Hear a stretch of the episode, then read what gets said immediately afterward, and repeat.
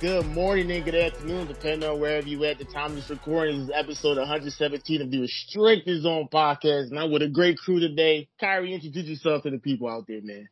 What's going on, fellas? What's going on, viewers? Glad to be back with y'all and giving the fans another good episode. Absolutely, man. I can't wait. Lodge, introduce yourself to the people out there, man. Yo, what's good, everybody? Lodge, we back.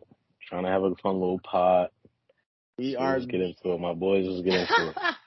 I know you can't wait to start talking, man. I can't wait too, man. Yeah, I don't got to talk about my squad, so it's just kind of like it's kind of comforting, bro. So, yo, it really is.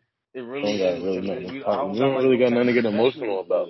Exactly. Hey, we got no emotions involved in this one today. So hey, you guys are trying to trade away Emmanuel quickly. I don't approve of it at all, not one bit. But it depends on who it's for. But another conversation for another time. Absolutely. So with that, we focusing on the younger generation of the NBA world. Recently, the 2023 NBA draft happened just a little bit last week. If you haven't checked out the previous episode, me and Kyrie did the Western Conference. We did our analysis. We graded each team in their picks, and we're going to do the same this time for the Eastern Conference. And with that being said, we'll be going in division by division. So with that, we started off with the Boston Celtics. Man, the Celtics drafted Jordan Walsh from Arkansas University. Now, Kyrie, what was your thoughts on this when they made the draft selection? And how do you think he fits for the Boston Celtics? And what grade do you give it to him? One, the Celtics were confusing me a little bit throughout the night because they traded down a couple times, and I couldn't really get a gauge on what they were looking for. At first, I thought they laid a James Naji over here from Spain, which I thought was a good fit because they needed another big man, in my opinion. But when they went to Jordan Walsh, another defensive-minded prospect, even though he's a wing, and didn't put up a lot of points or didn't really have like a great like stat line, I would guess. I would say at Arkansas this season, he's still a good pick here at number 36, I think. 38. I'm sorry, 38. Number 38. Yeah, he's still a good pick here because I think the Boston one. I think they're going to lose Grant Williams this offseason. And with that, Jordan Walsh is a guy that doesn't need the ball in his hands at all, and he's not really a creator for himself. He's more of a like a pick and roller. He's more of a cutter, a backdoor cutter, and he's a defensive player and he's an energizer. So I think he's just going to fit in perfectly with those guys, especially with them picking up Kristaps Porzingis. The scoring load is going to be all on them guys, him, Tatum, and Brown. And I think he just comes in there. He might get some reps in with the G League. He might not start off playing for at first. Might get a lot of minutes, but I think he's gonna fit in well long term. Like I said, a defensive-minded prospect that brings a lot of energy. So for what they got him at, I gotta give him a B plus.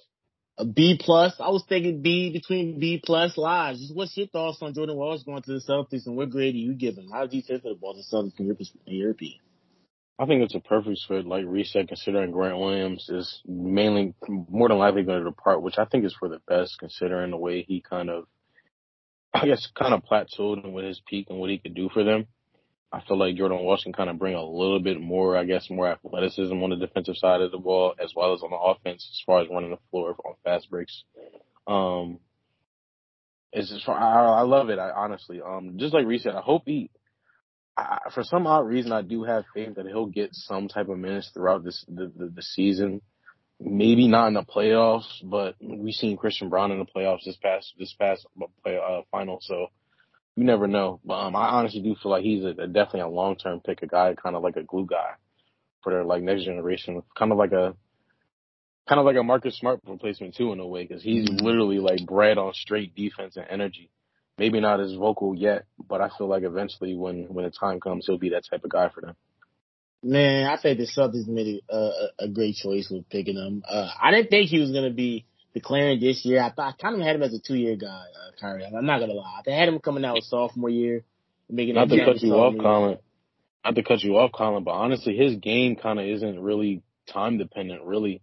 Right. Because second year. It's not like, honestly, from what I see from his game, I wouldn't depend on his second year and him getting a jump shot. I'd rather him just come into the league and get that work done because, honestly, he'll get most of his excitement and his confidence on the defensive side, him getting balls down low, pushing the floor down low, getting a dunk, passing off to a guy in the corner or hitting the three after getting a steal, something like that. So I feel like his game was timeless, but keep going, Colin. My bad. No, that's fair. And just to add on to that, if he were to go back another season at Arkansas, and I got to look at the recruiting class. I don't know who they're getting in and how big they are, but even if he would have improved his draft stock, which I think he could have, he probably wouldn't have ended up in a situation like Boston, a team that just was in the Eastern Conference Finals this past season, just in the finals last year.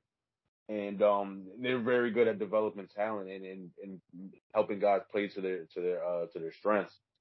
We're just mentioning with Grant Williams, who kind of came on into the playoffs or later in the regular season a few seasons back, and they just played to his strengths, and they had him just do things that they know he could do and didn't ask too much of him, and I could see them doing the same thing with him. And that's absolutely fair. That's a great analysis from both of you guys. So I think the Celtics made a solid pick. Kyrie gave him a B+, Lodge gave him a B+ as well. Got you. Yes, so that's B+ consensus. So like I said, for the viewers, we're starting off with the Atlantic. We're going by division for the Eastern Conference. So right now in the Atlantic division, we just did the Celtics. The Sixers obviously gave away, forsake their draft picks for tampering, right? So painful memories in terms of that. Yeah, Lodge, don't say nothing. The Knicks also didn't have any draft picks. So we're going straight to the Brooklyn Nets, and they made a lot of interesting draft selections.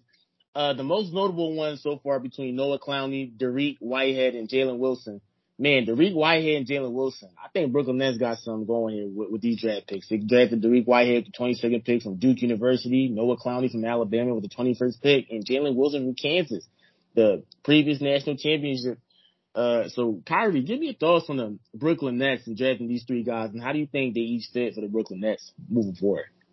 I'll start off by saying with their 21st pick and Noah Clowney, who I really, really like, actually. I kind of had them going with Chris Murray there, and I didn't really understand why at first. I thought he was the safer pick. And I could just really see him being a great spot-up shooter and wing defender off the bench there starting off, and kind of even mold like a McKellen and Cam Johnson were. So I was kind of confused there, but with Noah Clowney, it gives them another presence down low, which they kind of needed, who's not really big, but kind of like Nick Claxton, who they have down at center. He's very wiry, that's athletic, true, and go up and grab rebounds, and he's a good lob threat down there too, which I really like. And he has a budding outside perimeter jump shot, nice lefty stroke that doesn't seem to need any like ironing out or anything or fixing or anything like that. He just needs to get some reps in from the NBA 3-point line. And I definitely feel like that could be something he hangs his hat on sometime down the line. But as a high energy big off the bench, I really like that pick for them. With Derrick Whitehead, man, I was a huge fan of his coming out of high school, especially being from the Jersey area. He's just been maligned by injuries. It's just been unfortunate because it really hindered his game. And this his lone season at Duke, we weren't really to see much of what he was back when he was in college. In high school, sorry. So the only thing that we really got to see from him this past season was that he was a good outside jump shooter. Shot about 40% from three. And I think the huge swing factor for him is if this is the case, I definitely could see him being one of the biggest steals of the draft, and a key part of the Brooklyn Nets rebuild. Is if his ball handling ability, his athleticism, which kind of contributes both into his shot creation, gets back to that level we seen at what it was at high school, and of course his durability, because that's what held him back the most.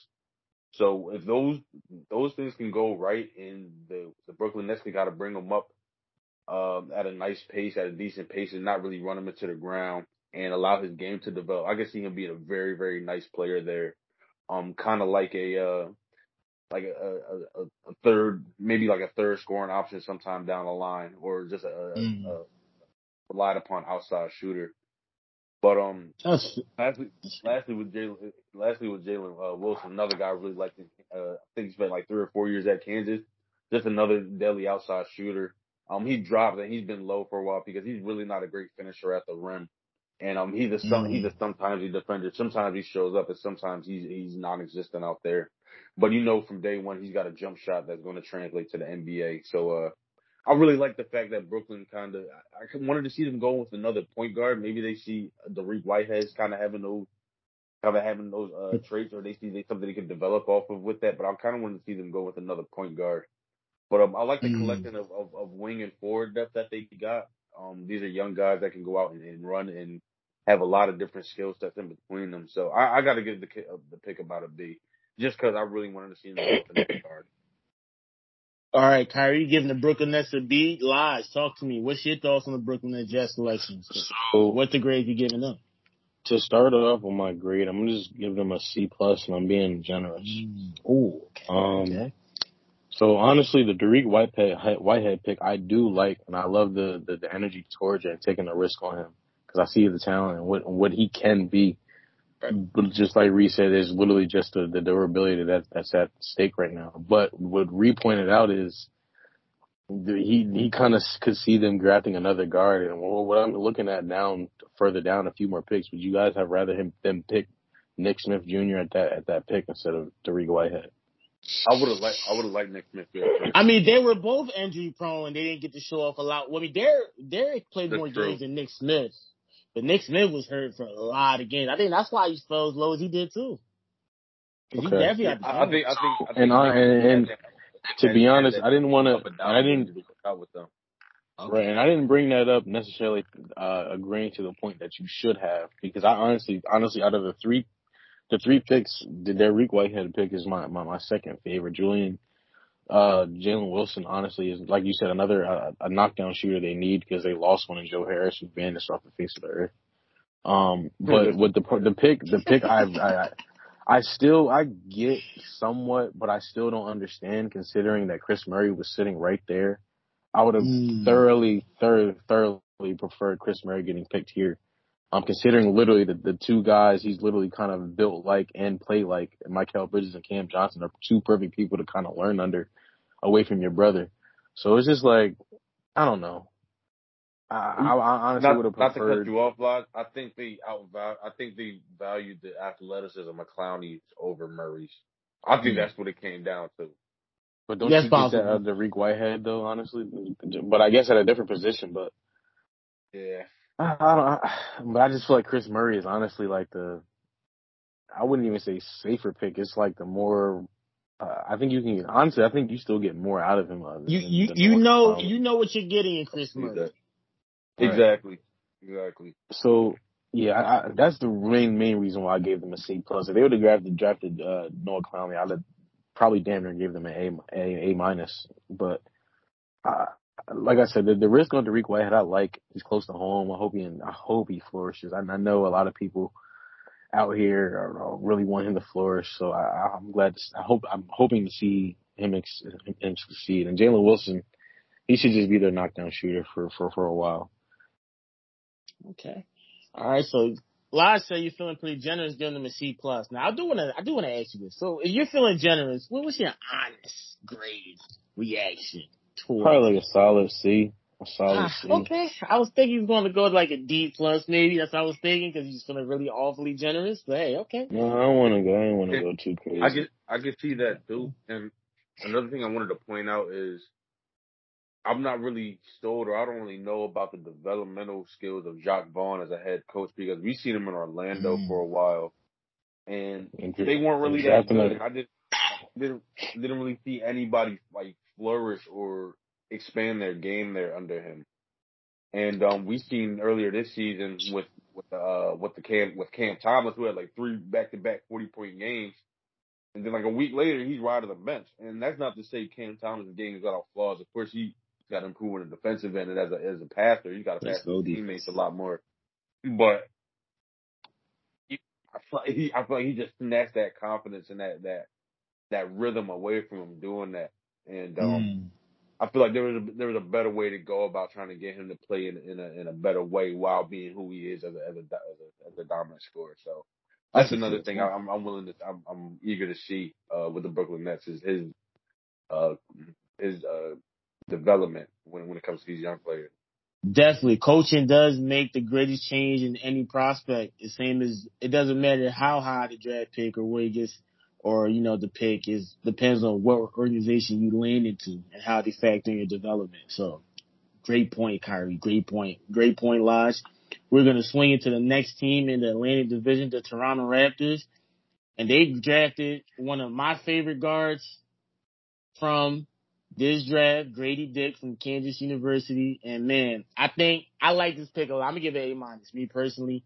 And I think they drafted him because you got to think, Gary Trent Jr., OG Anunoby, some of these guys are going into the final years of their contract. So I feel like this is probably the chance for him to come in, probably contribute and show what he could do as a prospect. What's your thoughts on it, Lodge? Give me your thoughts on Grady Dick getting drafted by Kansas. Honestly, drafted by Toronto. I might even give it an A considering, well, I'm going to give it an A- like you, but depending on how he ends this season, it may become an A or A+ considering how low he went. I was expecting him to get drafted a little higher, especially when Orlando Magic drafted Jet Howard 2 picks up, which we'll talk about that later. But we got to talk about that. But I'm going to give it an A-. I like his size, shooting ability. I think he's an underrated defender. I'm not saying he's a out there willing defender, but I feel like there's some potential there, especially in Toronto, who's a defensive type team. He's trying to vet guys that are gritty, and so I feel like he'll get a little rub off on him. I see some type of Tyler Hero-ish with him, but maybe a little bit more controlled.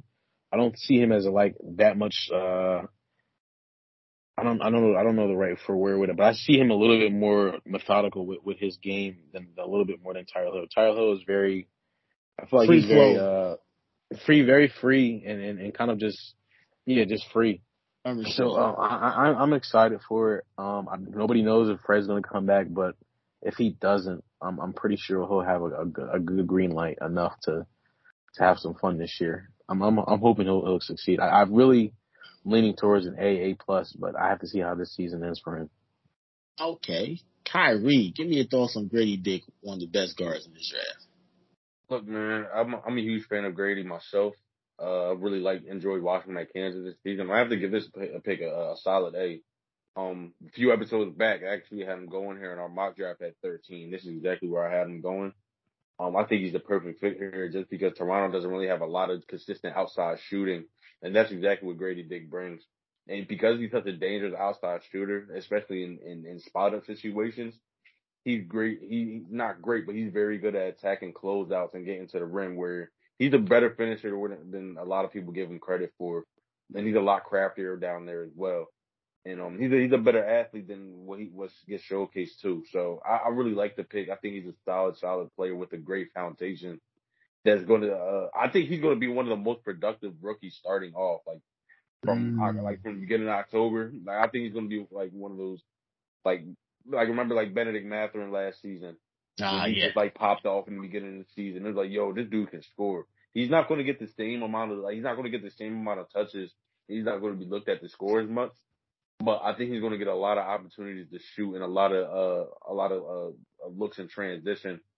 And I think he could be a very efficient three-point shooter and a high scorer starting off his. I really love the pick. I got to go with the A here for Toronto. I think this was their only pick too. So their only pick with the 13th pick, and they made the right draft selection. Man, I'm excited to see him play. And like you said, Lodge, definitely got to wait and see what he does toward the season. I think he could be a first-team all-rookie if everything pans that well. Probably in the Rookie of the Year contention too. Also, I might as well add he had the best draft suit. You guys think otherwise. I wouldn't say the best. But he tweaked a little bit. He tweaked a little bit. In my opinion, Keontae George had the best suit. I ain't gonna hold y'all. Okay, you know what? That is debatable. He definitely had one of the best ones. But that being said, we're going to the next division, and we're going straight in. We're gonna start the Milwaukee Bucks, and man, their draft selection was. I love Audrey Jackson Jr. I love it, but Chris Livingston. That's a Kentucky boy, though, bro. What happened? You know what's crazy? I was seeing some reports that his agent, the Clutch Sports, they were telling teams he could have got drafted a lot higher. They were telling teams not to draft him.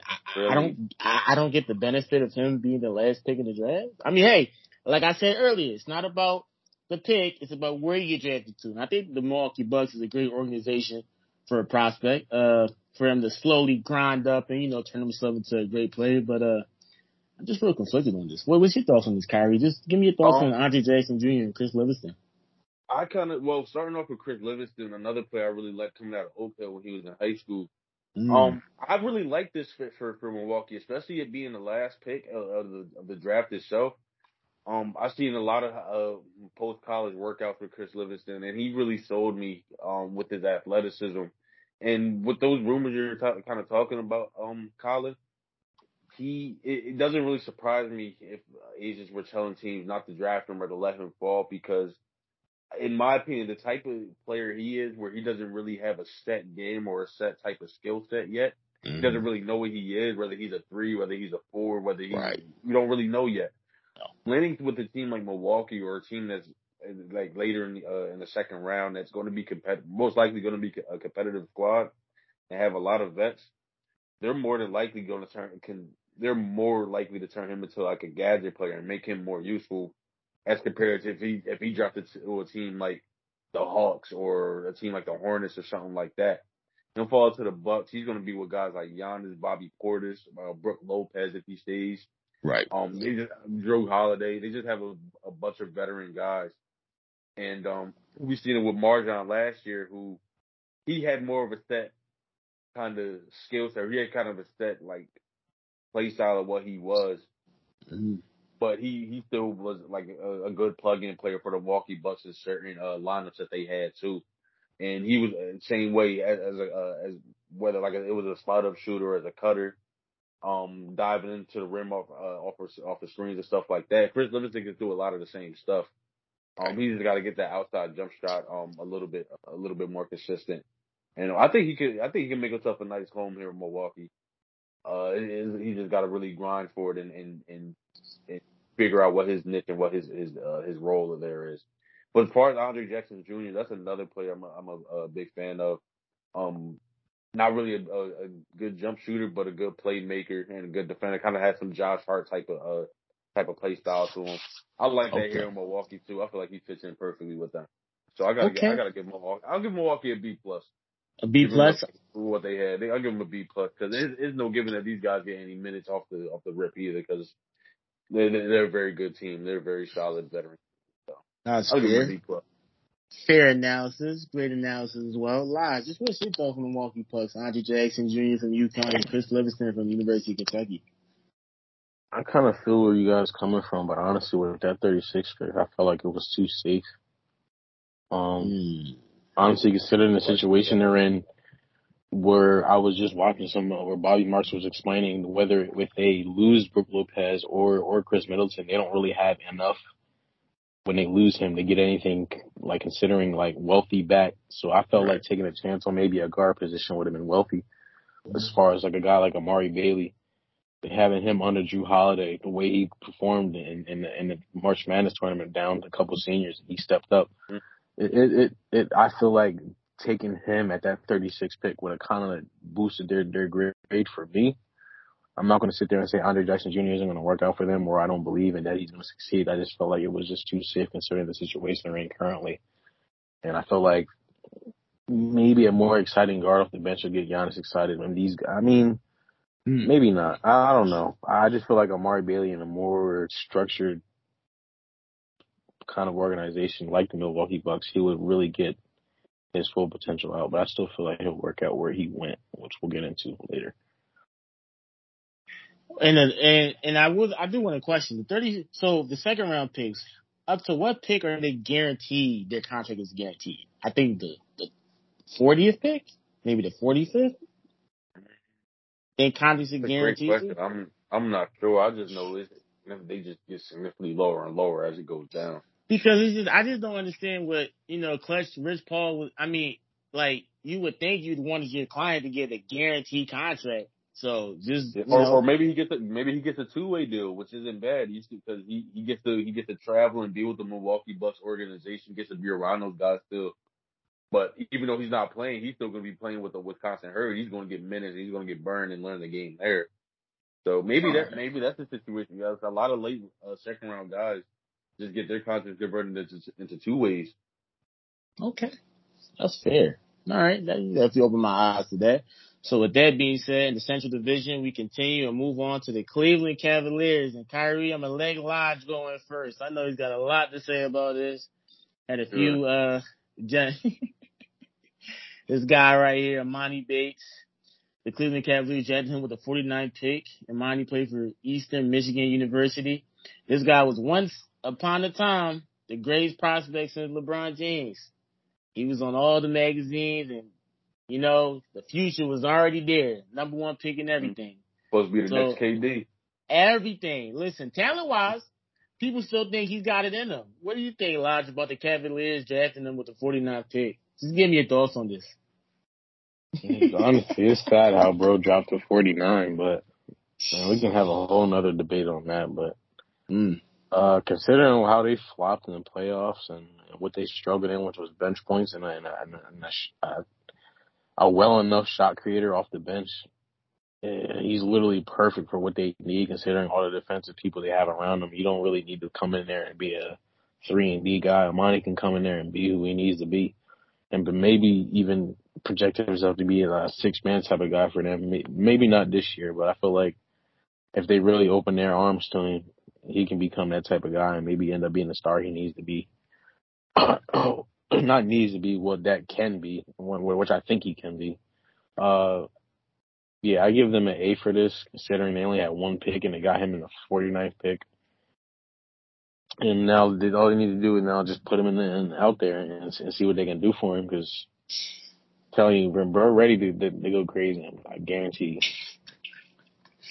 you. Man. Well, Kyrie, before I swing to you, I do want to mention, now I know how much you factor in the combine is up to you guys.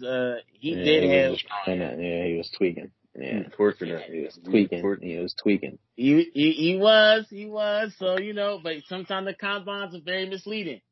You know, guys, we had plenty of guys who did well at the combine, and it was all smoke screen. So we have yet to see what they can be. But he's definitely a volume shooting guy. When I think of him, I think of a bigger Lou Williams, Monty Ellis type of guy. Just bigger. He's definitely a volume scorer. He definitely takes up a lot of shots. He's going to shoot a lot. Yeah. And I think that's how what makes that, you see, but now it's all about what else can he do outside of that now? Let's see what he can do, because that's really what's going to keep him in the league. That's the whole point of him going there. He doesn't need to do anything else but put that ball in the bucket. No, they can't. But he's got to. They can't. No, he's got it. Oh, okay. But when you got Isaac Okoro and Jetty making plays for everybody, just give him the ball and score. Give him the ball and let him score. Just point blank here. That's it. All right, Kyrie, I'm going to say it to you, man. Just give me your thoughts on this, man. Yeah, and to kind of piggyback what we were just talking about, we got to understand, like, not every guy is going to be a super complete all-around player. Some guys are brought into teams just to do specific things, and we got to understand that. And with this pick, the 49th pick right here, the Cavs addressed the need where they didn't have any bench scoring. It was evident in their first-round knockout by the Knicks. They didn't have any bench scoring. When we put our bench in up against their bench, they simply couldn't keep up with us. They were good defensively, but they simply just couldn't keep up with us scoring wise. And a guy like Emoni Bates, who since high school, middle school, to just be able to put the ball in the basket, even though it's not super efficient, I think he's going to be in a good position around guys like this, where they're already establishing their talent, they're already establishing what they can do. And he's got to come in and score. Yeah, of course, he's got to clean up. He's got to clean up the turnovers. He's got to take smarter shots. We want to see him pass the ball more and work more effectively and efficiently in a real offense. But what's so funny, Laz? What's good? Bro, I already know how guys thinking, bro. Ain't no passing Nathan, bro. Every time he puts that ball, bro, it's going to be the thing, though. He's not a ball hog. He's not a ball hog. He's not a ball hog. He's not. You're right. He isn't a ball hog. Really? He's not. But he don't got time to be general right now. He was 49th pick. Bro held him. He need to get in and get. He need to get shaken instantly. I'm telling you this right now. He better make his stand for Summer League. He better be like Summer League MVP for like Summer League is misleading too, because some guys will win MVP in Summer League, and they go into the rookie and just flop completely. So it's, you know, but we at the same time we've seen a lot of guys get their name in Summer League, and that's true. That's especially lower picks or especially guys that went undrafted. It's 50-50. It is. But overall, money's going out there. Oh my god! Overall, I really like it. I think he's going to have a spot there. He's going to have a role there from day one. Mm. And I got to give it an A. I love it. All right. Well, you guys are high on Emoni Bates. He's going to be one of the reasons why I even really focus on the Cavs as much as I will ever since LeBron was on the Cavs. So yeah, I'm gonna start focusing on him just because of him. Outside of Donovan Mitchell and Evan Mobley and Darius Garland, I just want to see where he comes in and does. So hold on, before we go on for the Cavs, did y'all see that alert that they could possibly be looking to trade Garland? Yeah, that's I don't know what the Cavs are doing. I don't know what. Yeah, I just want to. I'm confused now. It was weird. So now, unless they're getting some superstar point guard, we don't even know that's in the works. You know, they're probably trading for Paul George or something. I don't see why they're trading Darius Garland. They're probably trading for PG. You think so? The Donovan Mitchell plays. See, the only I don't see them trading guard for guard. They probably want a wing. They probably want a two-way wing. You think that suits better? You think that suits Donovan Mitchell better? You think? Yeah. Do you think that? Or do you think? I'd assume so, but he ain't winning nothing with that. You still might get tapped by New York. Yeah. With that being said, we go to the next team in the Central Division, the Chicago Bulls, and they drafted Julian Phillips from the University of Tennessee. The best leaper at the draft combine, a great length for a wing, really works hard defensively. He was 30% on two-pointers, 24% from the three. Pretty rough, but so far athleticism is there. He's got all the intangibles. The athleticism is just top notch. A great athlete. Just give me your thoughts on Chicago Bulls drafting with the 35th pick, Kyrie. Just what's your thoughts about him? It kind of surprised me. He kind of seems like a project, a good project to have because he's very athletic. He can defend well. Mm-hmm. It kind of reminds me of a guy they already have in Derrick Jones Jr. Mm. I think it's just wing and defensive depth, and I can't really be mad at the Bulls for adding on to that because they don't have much of it. Sure don't. So, but at the same time, he's a project. You're not going to get much offense from him. But seeing that the moves they're doing and what it seems like they're doing, and I think they're going to run it back with it. They just re-signed Vucevic. I think it's a good possibility they keep Zach LaVine and DeMar. I think they're just going to keep running it back with this core that they have. So I'm not super mad at the pick. They got him in the second round, so I'll give it a B. Okay, we're giving him a B. Why? What's your thoughts? Where are you feeling? I'll give it a B. But if that was the case, if they keep in the squad, I would have liked them to draft like Hunter Tyson or somebody. Mm. A nice little. Yeah, I mean Amari Bailey was there too. But no, I don't want to do that. Don't disrespect Guy though. Don't you forget about Guy? Who Ayo? Yeah, cool. Why can't they play together? Ayo. No. See, they're already doing bro sad because he should have been starting the whole year, but they kept playing games with him. We don't let Ayo cook. Let him cook. Let him cook. Let him cook. Let him cook. Let him cook. Minutes too. It's hard to get him out there. Bro, he just need to play point. LaVine or DeMar need to play that three. Caruso need to play the two or three. And he need to be one. Bro, is him. That's fair. All right. Hunter Tyson, maybe Vuce. I would have grabbed Vuce right there. You know, Vuce, little cousin or something. Yeah, little cuz. Go draft to Ryan Rupert. Another player that you can use in the playoffs. Ryan Rupert definitely was a great selection there. Yeah, but they got Daniel Carey, another big point guard that they didn't use at all last season. Ooh, maybe because Bro not. Maybe because he ain't. Daniel Carey, nice. They just didn't give him no burn. But at the same, like I was saying, bro, that kind of goes hand in hand. Why I don't get as much burn. Mm. No, he can't burn. They just keep playing with his starting minutes. Either way, let him start. He's gonna be cool. Chicago's stuck right now. Chicago, Lonzo Ball potentially might not be able to play basketball again. You know, potentially he might. Oh, never mind. The Bulls is just. I'm not ruling them out until the doctors rule them. Right, but that's what the Bulls have been putting out there. So at this point, man, the Bulls got it rough. But let's go on to the next team in the Central Division, the Indiana Pacers. And I got to say, Jarace Walker getting drafted by them, I can't even. That was such an ideal fit, so perfect for the team. I think he fits in what the Pacers are as a team, how he's going to help them, especially probably one of the best defensive players, if not the best defensive player for his size at 6'7", 250, got a 7'2 wingspan, a 39-inch vertical. Man, what's your thoughts on him, Lodge, just in the Pacers draft them? And then they got Mojave King from the 47th pick from the G League at night. Definitely underrated out of all the four prospects G League at night put inside this draft, but he's definitely a nice pick for them, too. Just give me your thoughts on that. Honestly, the Pacers are slowly but surely building probably one of the best kind of 15-man rosters they've had in a while.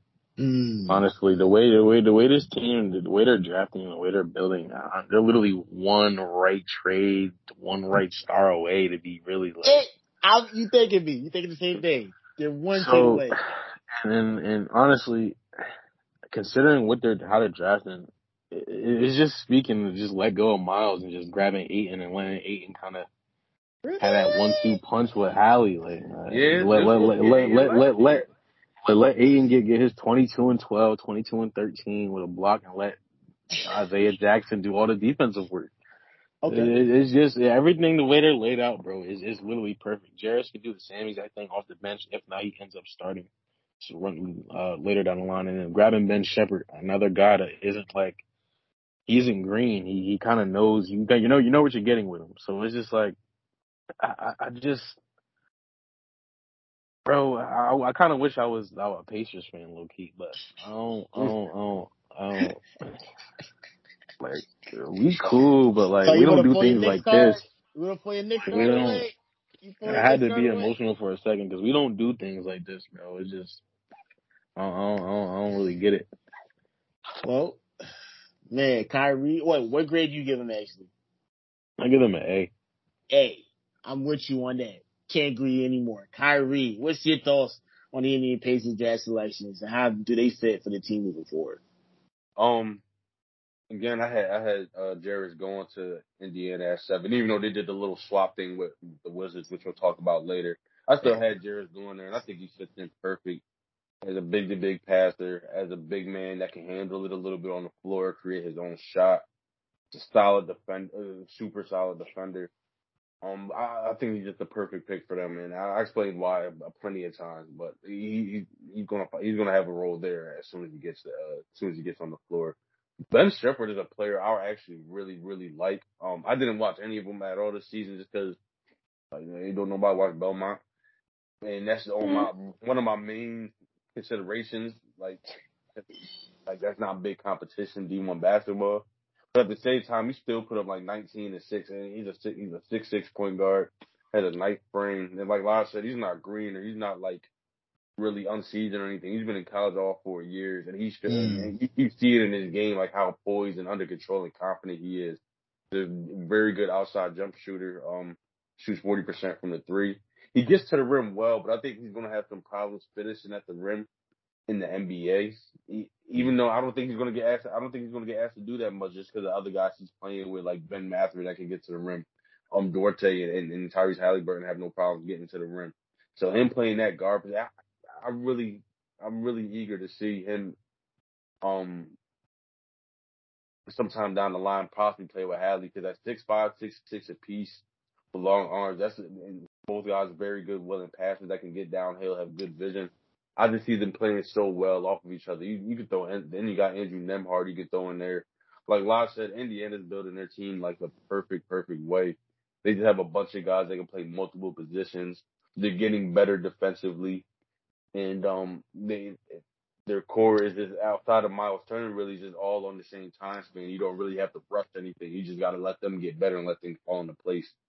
And the last guy that they picked from G League Ignite, Mojave King, who I was a big fan of pre-G League Ignite back when he was in high school and all.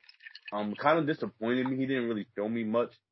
But he's another guy I think they're going to have maybe like on two-way contract, build his way up in the G League still.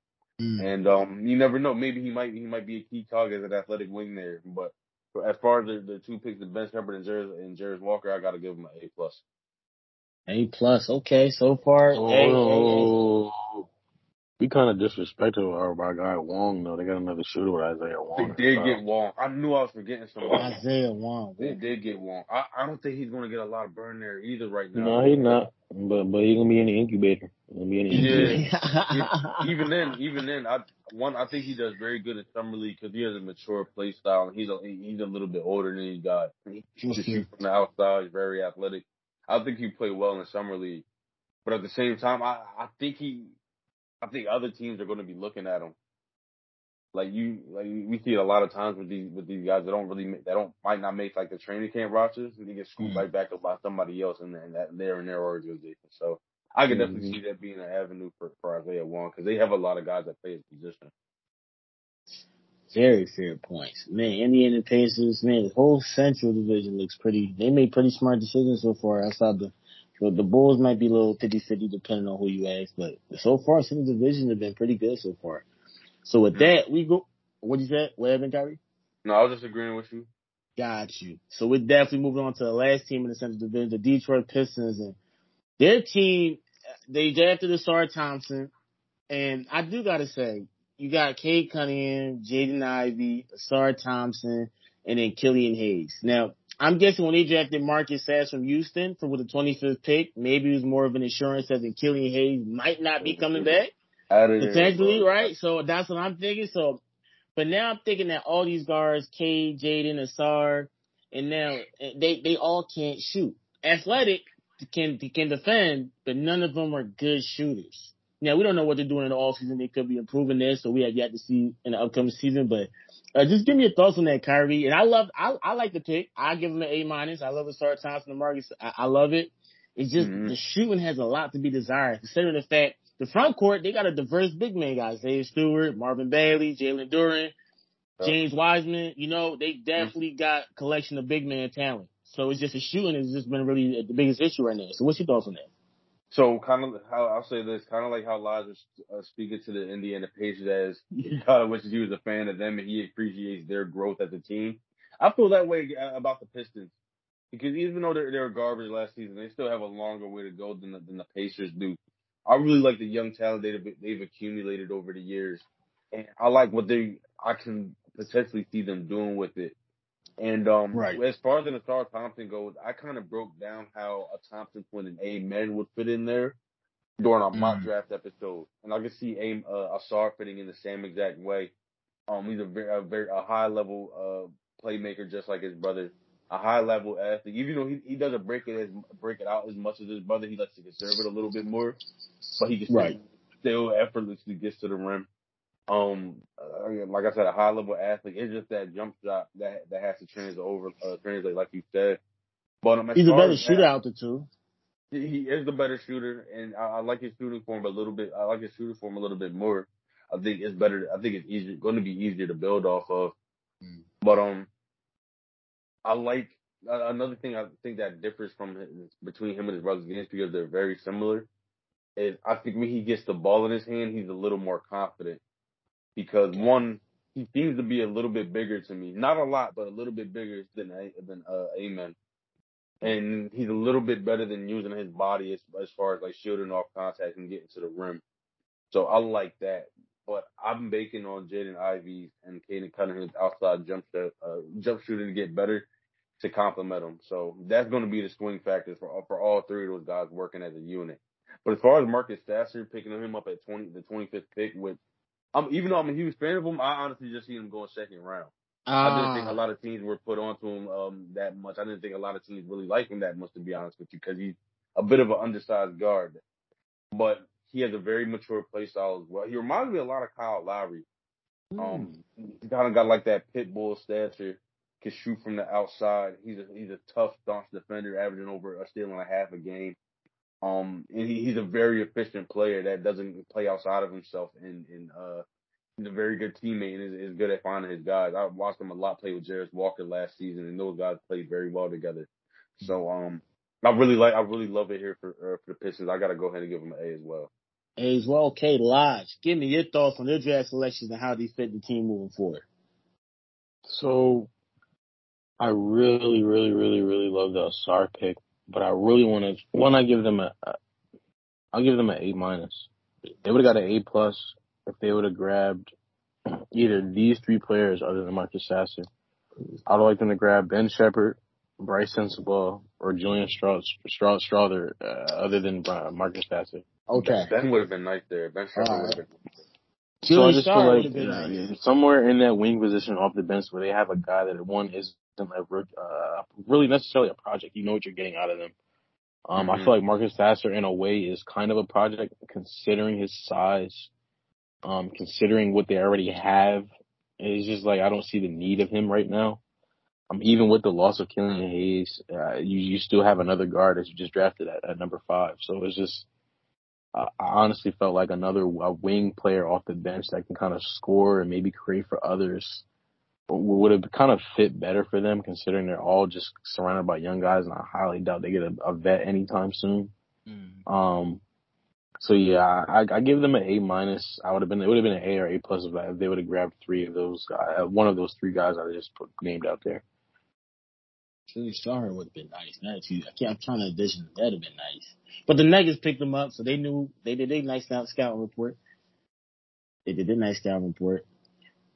So with that ends the Central Division. We move on to the final division of this NBA Eastern analysis and grading review. We dive into the Atlantic Hawks, and man, I love their draft selection from the 15th, 39th, and 46th pick. Kobe Bufkin from Michigan, Muhammad, I can't pronounce the last name. Can you guys help me? From Washington State University. What it sounds like on draft night is Muhammad Gay. Muhammad Gay, got you. And I definitely watched Seth Lundy from Penn State. Just fun fact, he went to my high school, Chris High School, Roman Catholic High School. Yeah, man. So the Roman Catholic, listen, got a lot of talent, man. Tony Carr, Lamar Stevens. Right. It was a former Roman Catholic player, yeah. I know. So, it's pretty awesome seeing, alumni make it to the league, man. Definitely awesome. Sure. But with that being said, Kyrie, just give me your thoughts on the Atlanta Hawks draft selection, and what grade would you give them, man? And what's your favorite pick out of those three? My favorite pick? I'm going to definitely have to go with Kobe Bufkin because, one, I like the fact that he's a bigger guard for them, and he's comfortable handling the ball. I could definitely see him working with Trae Young if DeJounte's to go to the bench for a few minutes. Definitely could see him working with Trae Young because he's a lefty and loves working that left side of the floor. He's good at getting downhill and using his body to get to the rim. I really like him there.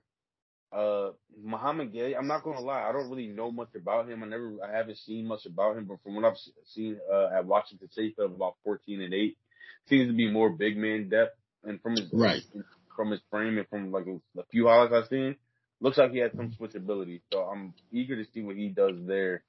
But lastly, Seth Lundy is a pick that's very intriguing to me because even though I did watch a lot of Penn State, I've seen a lot of his highlights from, like you said, back when he was at Roman Catholic and throughout his years at Penn State. And a lot of you gonna like this. He reminds me a lot of Ron Harper Jr. Where he's about 6'6", but he's can lose a little weight. He's got a little baby fat on him, but he has long arms, and he's very good at creating jump shots.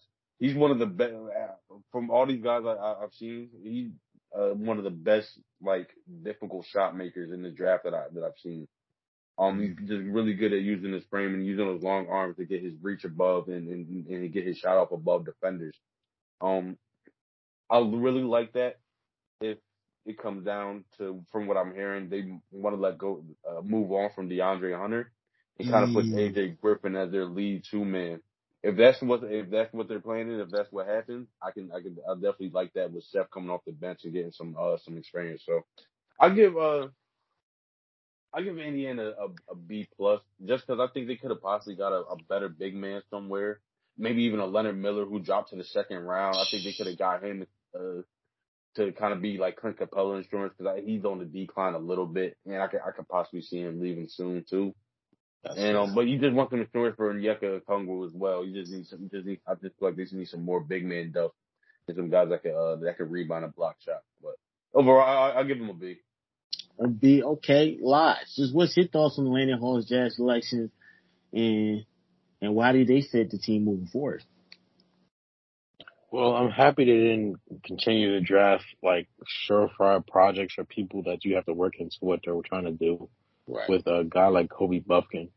I kind of did bounce back what Reed was saying with grabbing a better big man and Leonard Miller.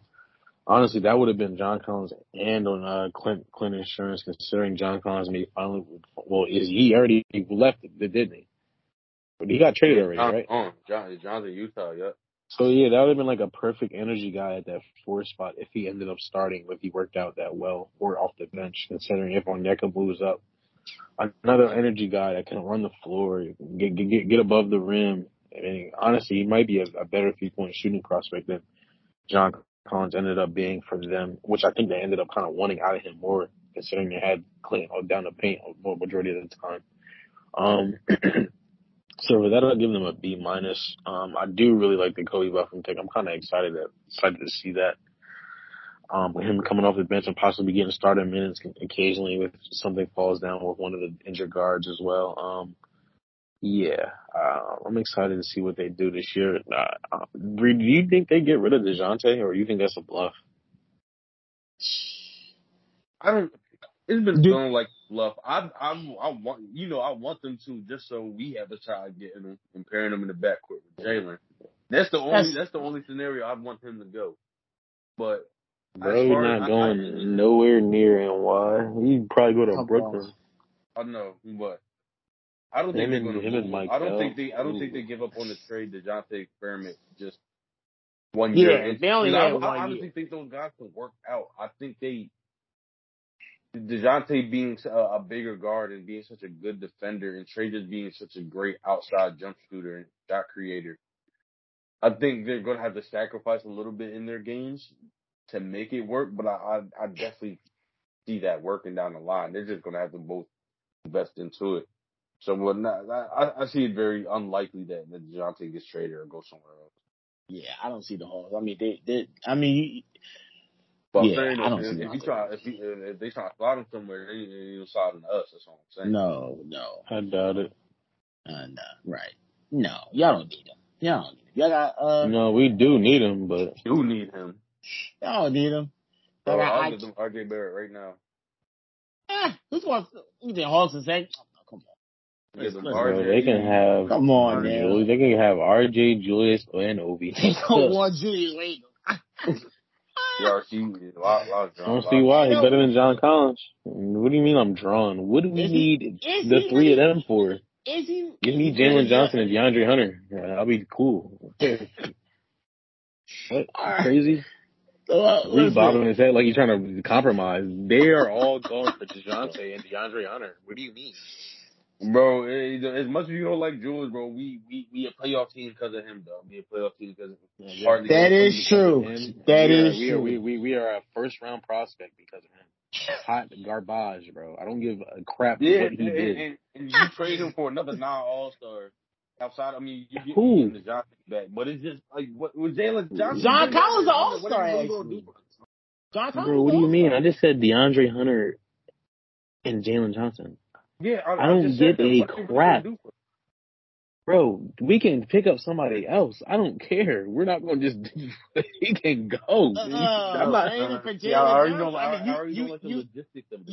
taking a big risk if you take Jalen Johnson. You see what happens when y'all take too much stock in Julius. I do this every offseason. No, we can't get rid of him. Look what he does. It's not taking too much stock. It's just understanding what the trade market is for him. We're not getting give it one more season. He was a 13 all NBA. One more season, my ass. He is hot garbage. I don't need him. He's really an easy bro. Listen, man. Bro, weak. I can't. Bro was really on that podcast talking like bro was really like meant to stay there. Like, no, you're not. Like, you're really. Yes, he is. He's meant to stay there. Oh, man, you guys love him deep down. Really not. All right, listen. Yeah. With that being said, send him to the Clippers for PG, please. Dear God. Negatory. Yeah, please. Listen, let's get to the next team in the Southeast Division, the Miami Heat. They went to the finals again. No one thought they would do it. And I got to say, knocking off the first seed Bucks, number two Celtics, and making the finals with a rotation of 5 four-year college players, 4 of them that went undrafted. I wasn't surprised he drafted a senior in Jamie Jacquez from UCLA, man. And definitely it's Jaime Jaquez. Jaime Jaquez. I apologize for that. I apologize for that. I apologize. You got a gloss over that, Judge. I got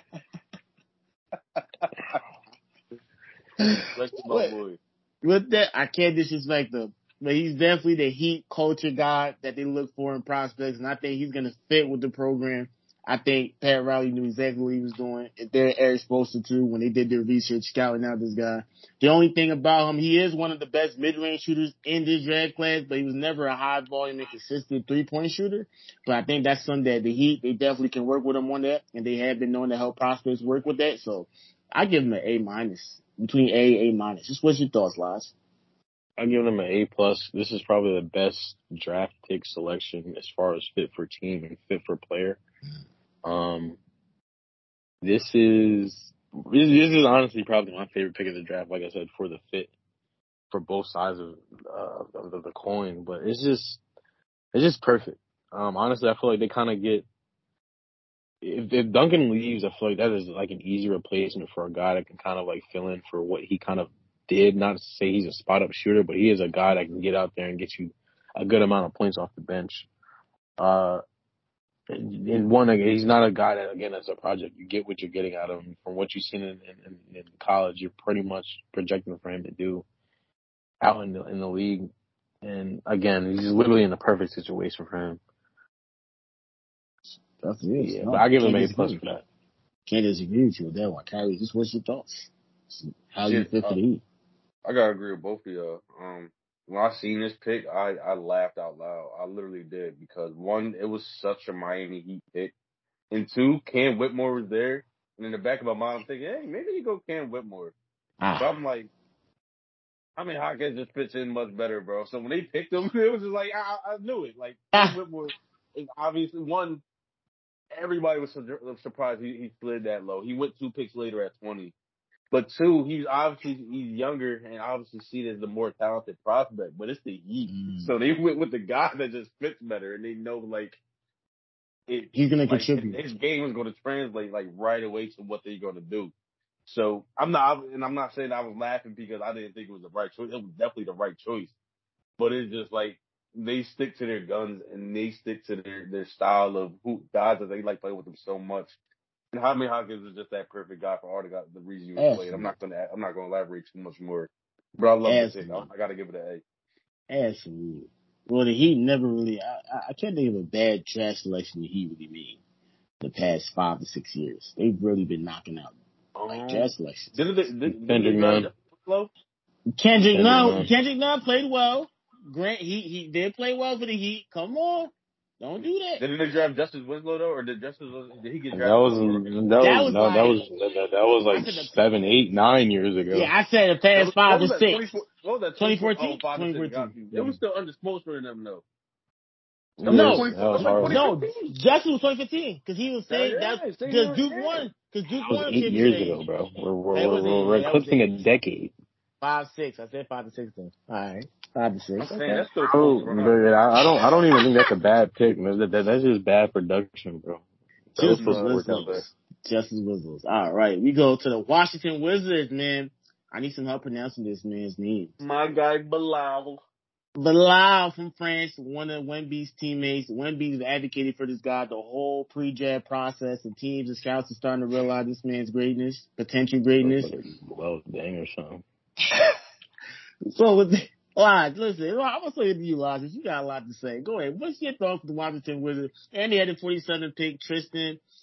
I can't pronounce that last name as well. Vucevic from Serbia. So what's your thoughts about these two draft selections? How do they fit the Washington Wizards moving forward? Clearly in the rebuilding process, they traded Bradley Beal, got Jordan Poole. He's going to average 20 to 25.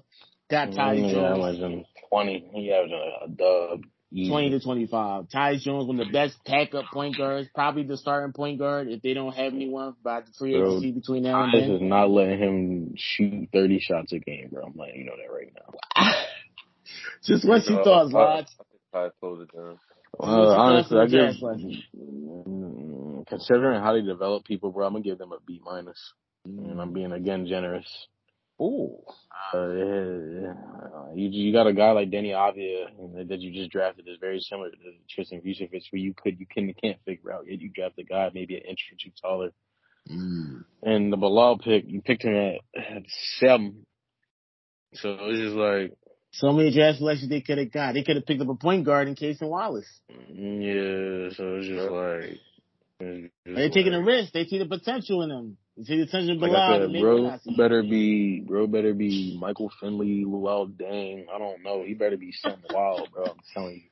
Well, if you catch him at 7, you kind of want more at that point. Well, you in a rebuilding stage. I mean, he honestly like a utility star, bro, and he ain't got nothing really utility off of, bro. He really like, I don't know.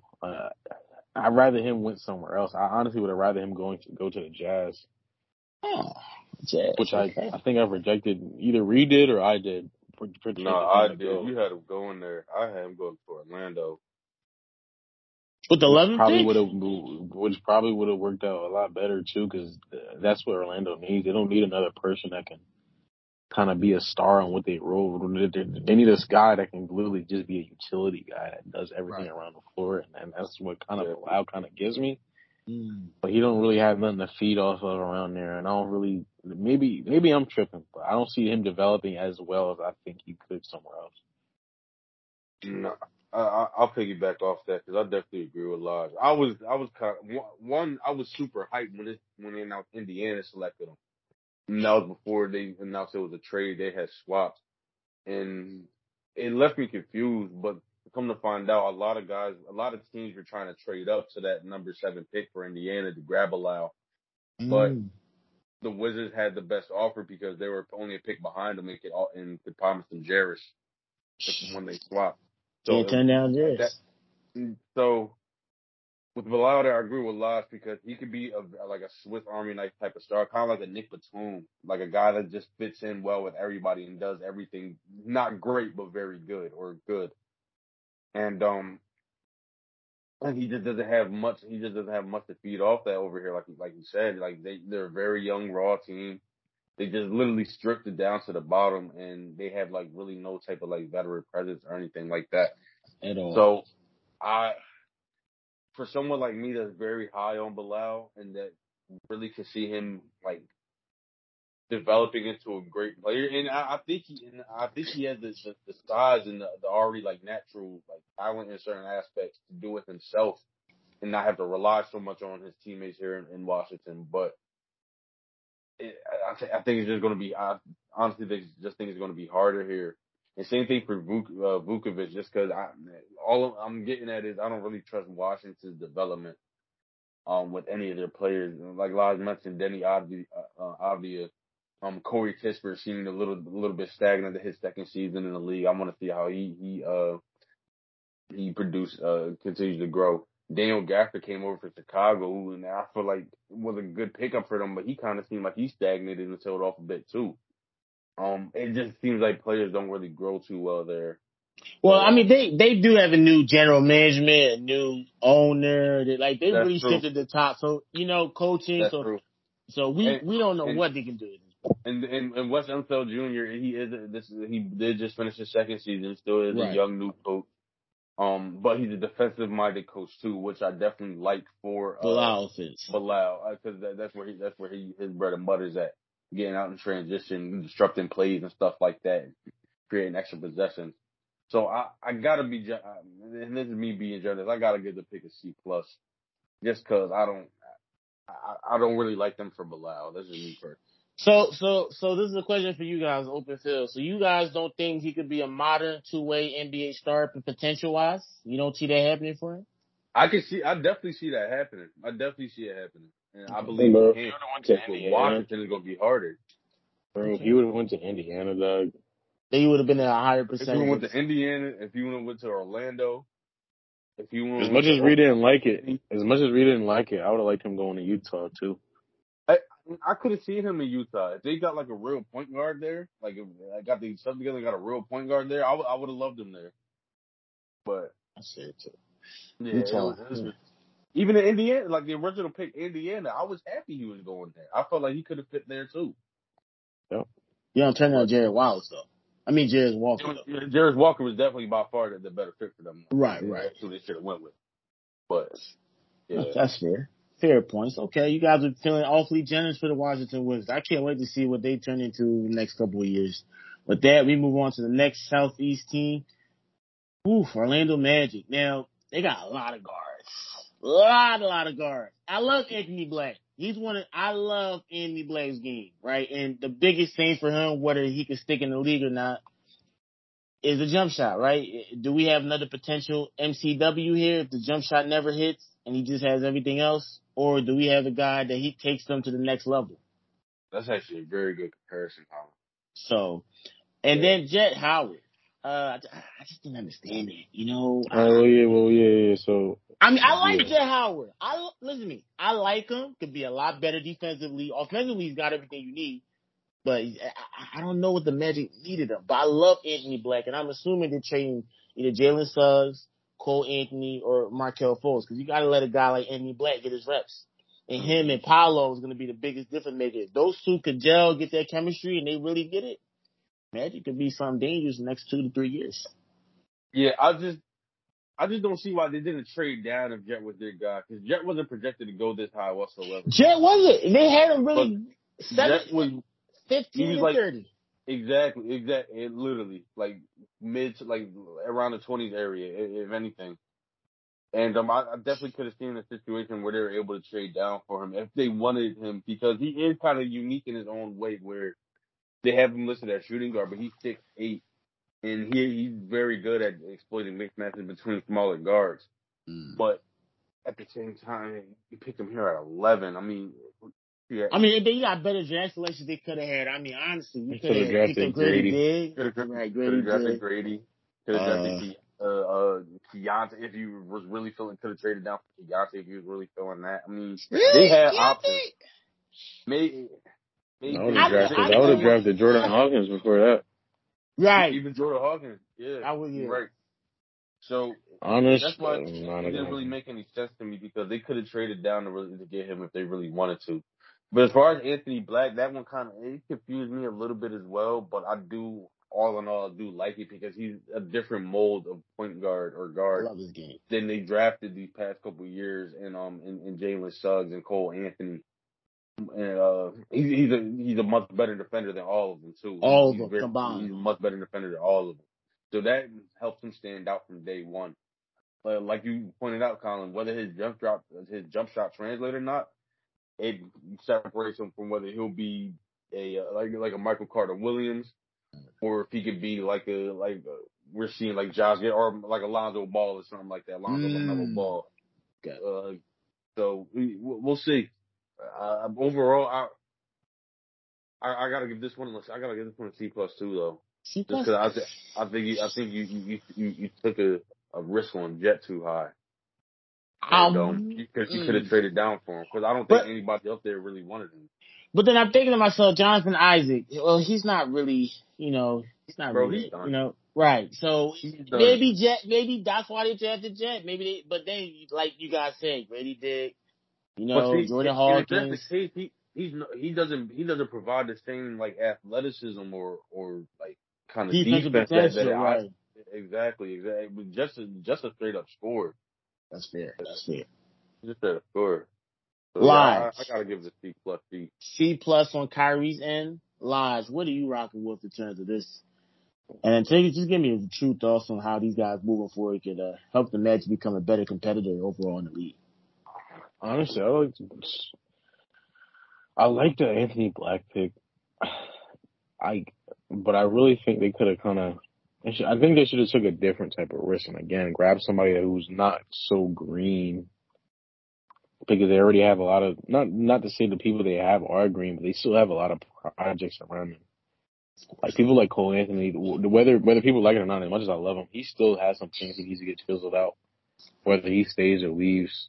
Guys like Jalen Suggs, you still have yet to figure that out. I feel like Markelle Fultz, I feel like he's plateauing in a way, but also kind of getting to where he needs to be to get himself confident enough. Right. So it's just a little. They got so many guards. It's ridiculous. It's just indifferent. And as far as, again, picking Jet, bro, at 11, it's just. It just bothers you too much. Yeah, I would let you try to trade down and grab somebody more seasoned, or even like a straight defensive guy like Olivier or Maxence Prosper or something like that. Because you need some type of specialty type of guy, or like a rim runner type of guy, which I think they kind of lack in a way. How would y'all like if they got Bufkin, or like traded down for Bufkin instead of Jet? Would Bufkin have been would you have been more excited about that? Yeah, because he's not green.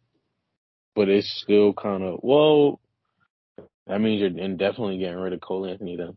I feel like, because he's literally like a Cole Anthony type of guy off the bench for them, like another 6-man prospect who probably could honestly give out the same amount of production, maybe even more efficiently if you give him the same amount of minutes Cole had. So maybe, as much as I love Cole, but yeah, I think that would have probably been a way better pick. So yeah. But I give them probably a solid C. I feel like they're in a situation now. They kind of accumulated so many draft picks. You need to start making moves that are kind of bigger. You're gonna end up either flushing things out or get a vet over there, or people that are a lot older that can kind of build what you kind of. I honestly feel like they don't have an identity still yet to this day. That's true. And that's one thing they're kind of lacking. And a lot of people, and I think it's because they're always trying to build something or figure out. They're always trying to find the identity of what they have on their roster first, instead of the team, like the team as a whole. So it's kind of, it's I don't know if I explained that right, but it's. I can piggyback off that a little bit, because I kind of get what you're saying, and it seems like every year, outside of course the number one pick with Paolo, they draft regardless of fit and just draft guys that they like straight up. Like, so that's why they got a Cole Anthony and Jalen Suggs like a year or two later. And like they just pile up on guys that they remember a few years ago they were drafting nothing but big men. Like, so they don't draft for fit. They just draft. They see guys that they like and they just go ahead and pick them up. So that could probably kind of, I feel like that attributes to why they don't really have like a set identity yet. Man, Orlando Magic probably won. If you had to rank the teams with the most potential, OKC. Got to throw the Magic at number 2. No, maybe Rockets might have to go there. Maybe OKC, Rockets, Magic. Dan, it's really a toss-up between the 4th and 5th spot. You got the Rockets over the Pistons? Oh, yeah. Oh, okay. Yeah. I got Rockets over the Pistons. But I do want to say I haven't seen Cade. He's been hurt, and I want to see him play. I just got to see what Cade can do. We know what Jalen Green can do, and we don't want to say that Emmet, is the better coach, because I think Monty Williams, like, you got to see what the coaches do with these guys too. Right. That's big. So this season, I'm really excited to see all like the young rebuilding teams, like especially Pistons, Rockets. So definitely. But that being said, oof, man, we go to the meat and potatoes, the main dish of this whole episode. The Charlotte Hornets, man. Charlotte Hornets. I know Live was not happy at all. A lot of Hornets fans were very unhappy. The general manager, Mitch, when they asked him why he drafted Brandon Miller, he's kind of stumbling over his words. Like, he was trying to convince himself that this was the right pick. But at the same time, he told everybody I was their pick all along, which I found out, which I think is cap. Well, I do think it's cap. I think at a certain point, it was like, man, Scoop just. But then, are you risking? Can those Melo and Scoop play together? That's the biggest question. I think Brandon Miller obviously was just the better fit for them. Granted, if Miles Bridges does leave, Brandon Miller comes and fills in exactly. He's not leaving. He just got extended a qualifying offer to stay. Really, I heard there was some rumors about trading him to the Cavaliers. The Cavaliers traded for him. He's restricted, so other teams can offer him. He's a restricted free agent. Oh, okay. So they made the first offer to him, but other teams could offer. Bro, I tell you right now, if they get rid of him over because of Brandon Miller, he better be Paul George, bro. He better be Paul George. Look, he better be PG. I was literally just talking to somebody about it. I can honestly see a situation where if a team offers Miles in a ballpark where they don't want to match it, they feel more comfortable letting him go because they have Brandon. Exactly. Now, I'm not saying that's the right thing. I just see that being something that they do. And that's cool. I honestly think you know what's going to happen? LaMelo going to leave. I doubt it. Bro, that's his man's. That is true. He leaves over it, though. I don't think he's going to be happy, but I thought he'd leave. Bro, but once he see what Brandon on, bro, he's going to be weak. I'm telling you. But I feel like, listen a minute. I think everything inside. I think Brandon is. Yeah, you know how Jabari Smith started out this season? He's going to be just like that the whole, all 82 games, I guarantee you. So, would you say Jabari is better than Brandon Miller? Yes. Coming out of the profit. Yes. Easily. Rated. I don't even have to think about that. Oh. Okay. All right, Lodge. Bro was not getting picked top 5 in that draft, bro. Stop. Wait, Lodge. Now, you know what, Kyrie, I'm going to swing to Lodge first. Give me your thoughts. So, outside of Brandon Miller, they drafted Nick Smith Jr. with the 27th pick. I was actually surprised they drafted him with that pick. And then they drafted James Najee from Nigeria with the 31st pick. Then the 41st pick, Amari Bailey from UCLA. Really did not expect that one. So, listen, Lodge, 4 draft picks. How do you think these guys factor into the Hornets' future? How do they improvement? And what's your thoughts on each guy? I give them a C- off the bat. C-? I honestly feel like, one, because I feel like their second-round picks were better than their first-round picks. You really don't like Brandon Miller. Come on, man. No, it's not even about not liking him. Number one, he's not a number 2 prospect player in any other draft, first of all. Number 2, you already had a proven player in Miles Bridges that plays the same position as him, which I highly doubt you get the same amount of production and same amount of production, not even by points, but just overall production as a player on the court. I mean, you're not getting that out from him. So whether you move on or don't move on, I don't see the point of having him. And Nick Smith Jr., that's another complete project. And then you go and draft a developed rookie in Amari Bailey, who I feel like, well, to me, I don't see how he doesn't get more minutes than him. So it's just like in the James Najee pick. Honestly, the Hornets are log jammed everywhere. They have like 3-4 different rim runners from like 3 different 4 draft classes. They have like 3 now. They have like old guard and Terry Rozier. Now they just drafted 2 more in Nick Smith Jr. and Amari Bailey. Granted though, and I'm sure Kyrie watched UCLA play, when Amari went to a seasoned veteran squad in UCLA, so he had to play more of a – he was really playing more off the bench. But I will say, when he did get his time to shine over the last 7 games when Jalen Clark got injured, Kyrie, if you remember, he was averaging 17 points a game, shooting 59%. To me, that's their best pick of the draft. And honestly, he doesn't even fit with them. He doesn't even fit with them, if we're being really honest. He doesn't at all. But you got to try to make it work. He was a 5-star, top 10, top 15 recruit. And when he got his times and the biggest moments, he showed out. Bro, so I just don't see why. I just don't know why you don't. Bro, you draft Scoot and bring back Miles, bro. Tickets are getting sold out, bro. I don't know what we talk about right now. So you just dislike just. The Hornets, bro, the team could be so much better, bro. I can give you exactly what they could have did right here. They could have drafted Scoot at number 2. Okay. Where's their next pick at? Hold on. I was just 27th pick. Woo, Nick Smith Jr. Bro, they could have drafted a Gordon Hayward replacement with Ben Shepherd right there. Okay. All right. What about the 31st pick? Well, you said which pick? The 31st pick. The 31st pick. James Najee. He probably could have stayed. Leonard Miller. You got Kai Jones. You got PJ. It's just PJ's too many of the same. Too many of the same. Is PJ free? A restricted free agent? He's an unrestricted free agent. Oh no, bro, probably only gonna get a job in Charlotte for real, bro. Nah. He'll get some interest from a couple of teams. But all right, so C- lies. You just dislike the whole Hornets draft selection. Bro, they could have walked out with a way better situation, bro. You draft Stu, whether they work or not, you can just let go of LaMelo, bro. Okay, Kyrie. Hold on, I'm gonna swing it to you now, Kyrie. Give me your thoughts. Hold on, Kyrie. I gotta hear your thoughts, man. I'm so interested right now. I'm not as hard on them as Lodge is, even though I do agree with a lot of what he's saying. I don't believe Brandon Miller is the number 2 overall prospect. I think Scoot Henderson should have went there, and they should have just made him a LaMelo work it out. Wait. Could you imagine if they would have drafted a man right there, bro? They don't even have to draft Scoot. Yeah. No, they don't even have to draft Scoot. A man over Scoot? Ah! Bro. Honestly, that would have worked out because if Portland still wanted Scoot, they could have did a swap right there. Like, that'd have been. Or vice versa. If Portland wanted a man, they could have just swapped right there. So like they could have made things work. But you're choosing fit. But you're doing the same thing. So but you're doing the same thing. You're kind of choosing fit over because you're doing the same thing when I choose Brandon Miller.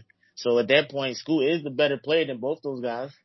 Yeah, you're not right. Even. So it's like not you're even, doing the not same even. Thing. Choosing fit. You can argue the better fit is a man over the three options easily. Because they're both 6'7". So then he there's not a player on that. And he plays elite defense, bro. Elite defense. He's a better athlete than LaMelo. He doesn't need to shoot. LaMelo's there to shoot. Your 2 guard got to be able. You're the 3, whatever you want to play. No, he don't. He's not that big of a shooter either. Oh, he don't. Well, Scoot's definitely a better shot maker. Yeah, he's better than a shot maker. That's not going to be something you rely on day one. I guarantee you, a man would have walked out his rookie season with 15, 7-7 with like 3 steals. Yeah. Oh, yeah. Okay. Easily. Bro, Brandon gonna drop a cool 16, 3-3, bro. And I think Brandon average between 17 and 18 points, get 8 boards. Why are you doing that? I'll give him anywhere from 10 to 14. Really? Why not 17 to 18, 16 to 18? You guys really think that? Really? I just don't. Really? I just don't think that highly of it. Okay. I really don't. Okay. But I want to get on to the other picks because I honestly kind of like them. The Nick Smith one kind of confused me. I assume they're letting Theo Maledon go as he's a restricted free agent as well, and I think they're going to try to find somewhere for Terry Rozier to go so he can compete. If that's the case, like Lodge mentioned, he's still a project, but he's still somebody who can get up and down the floor and play with those guys, and he's got good instincts. Right. You got to remember, he was considered a lottery talent for a very long time too. Sure was. So to get him at 27, it's not bad. But if he doesn't work out, it doesn't kill you either. James Naji, I kind of like because even though he is in the same mold of a lot of the big men that they picked these past couple of years, like Kai Jones, blanket on his name, Mark Williams, Nick Richards, a few years back. And Nick Richards has developed himself into a solid big man. Definitely earned his contract. Outside of him, those guys are pretty. Outside of Nick Richards, those guys are pretty like thin. So I think James Naji, he's a little different where he's got an NBA built like body from day one. He's a tenacious rebounder. He's solid around. He's very active around the rim, and he's been working this summer with Serge Ibaka over there in Spain. So I kind of like what I've seen in workouts, what he's been added to his game. As far as like touch around the rim and just his awareness overall. And then lastly with Amari Bailey, I think this is probably one of their best and one of their most safest picks because I could see him producing from the rip. To be honest with you guys, he has a steady like mature play style to him where I think he'll earn himself minutes early. I think that outside jump shot translates. He's going to have some problems finishing at the rim too. But his playmaking ability, his ability to create out of the pick and roll, I think is going to take him a long way. And I could definitely see him in certain lines playing with LaMelo Ball. I definitely see that. And, I got to give them a C+, just because I think getting Scoot would have made everything so much better for them. And it wouldn't be this question mark as far as Brandon Miller and Miles Bridges goes.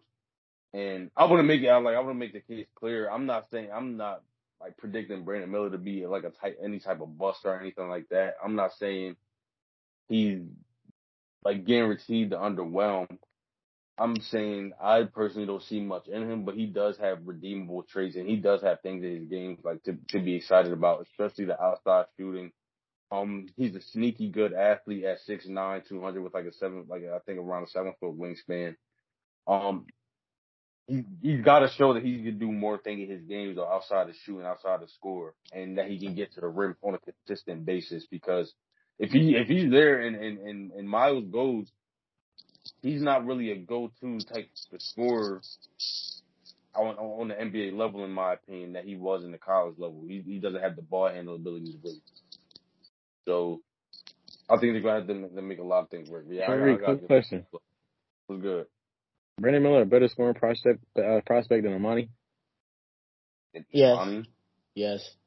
Yeah, yes. You're crazy as hell. Yes. You drunk as hell. Yes. Yes. I'm glad that was the last thing. You drunk as hell. Anyway. Did you not watch this man in the regular season? Oh, I didn't see a damn video of Brandon Miller a damn my damn life until he got to college. Dude. What type, bro? Stop, dude. Bro. You know what? All right. Are you talking about prospect entering the NBA or entering college? Bro, either one. As a prospect right now? Brandon Miller, man. Bro, oh my gosh. Brandon, I know it. But this is the thing, though. We gotta put in perspective. Brandon Miller, he's a much more efficient shooter than Emoni Bates was. But at the same time, Emoni Bates didn't have the stat team that could kind of alleviate a lot of pressure off of him, like Emoni Bates. Emoni Bates had a guy like Javon Quinley there. Bro, yeah. I done seen this man drop like 30 straight and win a game for Eastern Michigan. I do not want to hear none of that at all. Listen, the man can't even dribble. He can't dribble, bro. He can't dribble. He can't create not a damn thing. What is he creating, bro? What is he creating, Colin? He's going to be sitting in the corner spotting up. Waiting for Gordon Hero, Uncle Gordon, to dime you off or something. Corny. Listen, I can't wait for Summer League, man. I cannot wait for Summer League. And guess what? Brandon probably won't even play. He's going to get paid. I think he will. Because I think, Victor... Him and Victor supposed to play like the first game. Exactly, right. And yeah, I heard Victor Wembanyama, he's not playing for France this summer. He's not even playing any type of Summer League, any type of game. He's going to... I mean, not Summer League. Other games. Yeah. He's not going to play the first summer league session, but he's going to play after that. Right. So listen to me. Listen, I can't wait. If the Hornets ever play the Cavaliers, best believe I'm calling you. We're going to watch that game. I can't wait.